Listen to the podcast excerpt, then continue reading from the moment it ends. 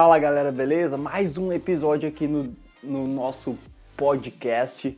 Tô bem feliz pela repercussão, pelos feedbacks positivos. E galera, seguinte, ó, já se, me, me segue lá nas redes sociais, arroba george.personal, arroba desafio tudo, ou nada, acompanha lá, muita dica bacana, gente. Então, dá o play aí e bora caminhar, limpar a casa, lavar a louça, aonde você quiser, aproveitar esse tempo aí, gente. É rapidinho, eu acho que eu não quero me estender muito hoje, eu quero deixar, olha o seguinte, para você, já vou, já vou fazer a introdução aqui, hein?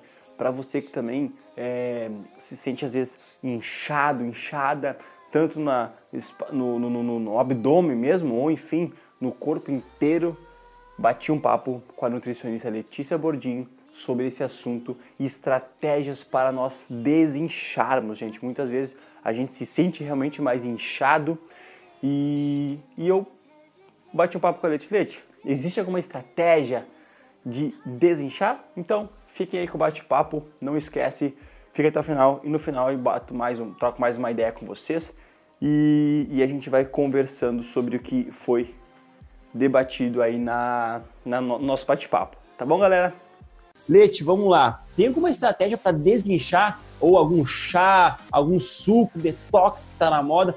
Na verdade, existem diversos fatores que vão estar causando esse inchaço, essa retenção hídrica, ou talvez só um inchaço abdominal. Uh, pode ser uh, em função da alimentação ter modificado, porque normalmente a gente acaba consumindo mais alimentos gordurosos, mais alimentos né, que não estão incluídos na, na, nossa rotina e isso acaba causando o estufamento o inchaço, ou então em função da bebida alcoólica, né, que normalmente é bastante consumida e acaba tendo a reten, uh, causando a retenção hídrica e a gente se sentir mais inchado. Então é como eu comentei antes, voltar o quanto antes, ingerir bastante líquidos, né? Existem até algumas cápsulas enfim, que atuam na retenção hídrica, existem alguns chás, carqueja, cavalinha, hibisco, que acabam auxiliando na retenção hídrica. Mas o ideal é beber água, voltar o quanto antes da sua alimentação normal, né? Inserir uh, frutas, verduras, legumes, evitar os carboidratos refinados, enfim, ou, ou os alimentos que nos sinta que causem desconforto, né? O excesso de sódio também está fortemente relacionado à retenção hídrica. Então, a gente tem que estar cuidando da alimentação o quanto antes, né, após um episódio de, de muita bebedeira, ou enfim, de algo que não faz parte da nossa rotina. Aí foi nosso bate-papo, show de bola. Deixei só os melhores momentos sobre esse assunto. É, até para não alongar, e, e meu objetivo na real é pegar esses pontos numa visão de nutricionista, juntar com o meu de personal trainer e tentar pegar algumas experiências que eu tive com alunos e trazer aqui para vocês. Galera, uma coisa que, que a Leti falou que é bem interessante, ela deu dicas ali, né, de, de, de chás, enfim, sucos, que, que o pessoal pergunta muito, mas até nós conversamos ali um pouquinho, eu e a Leti, e ela comentou que muitas vezes as pessoas perguntam, né, algum, algum uh, tanto esses chás ou até hipercalóricos, enfim, mas a dieta não está alinhada e essa é a dificuldade porque muitas vezes as pessoas acham que os chás vão fazer o efeito 100%, mas a dieta não estando alinhada e não, não tendo o seu devido cuidado, os chás não vão, vão trazer os benefícios que, que os alunos tanto esperam. Isso aí eu costumo falar que uh, é a cereja do bolo, né? É aquilo tudo perfeitinho, a dieta tá legal, tá alinhada, os treinos também.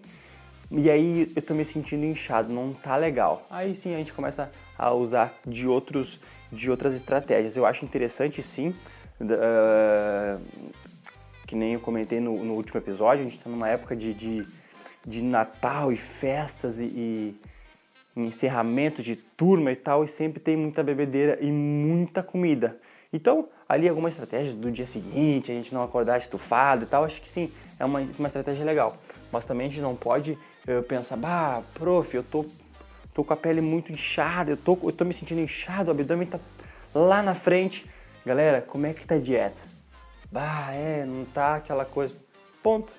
Achou o, o, o ponto. Infelizmente as pessoas elas, elas às vezes não querem escutar isso, né? Elas querem escutar um outro meio mais fácil. Não, não. Mas daqui a pouco se eu tomar um hipercalórico ou alguma suplementação para emagrecer, não, peraí.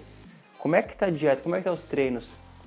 É, eu tenho faltado muito treino, sabe? Então, galera, são coisas básicas, mas feito de forma fiel, 100%. Eu costumo falar assim, uh, eu só preciso do teu 100% para emagrecer. Tu tá disponível, tá disposta a, a, a dar esse 100%?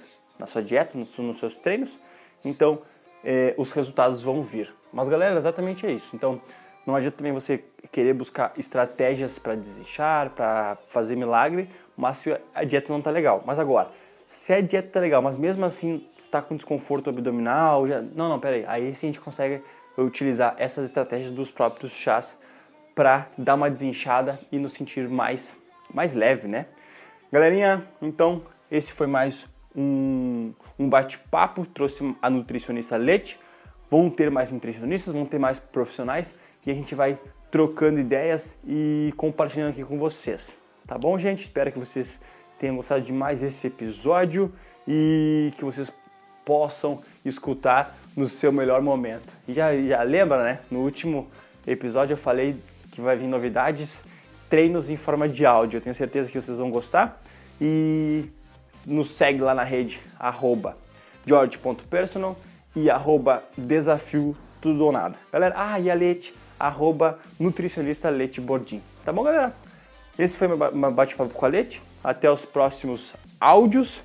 E aí eu estarei aqui para passar mais informações com vocês. Tá bom, galera? Abraço!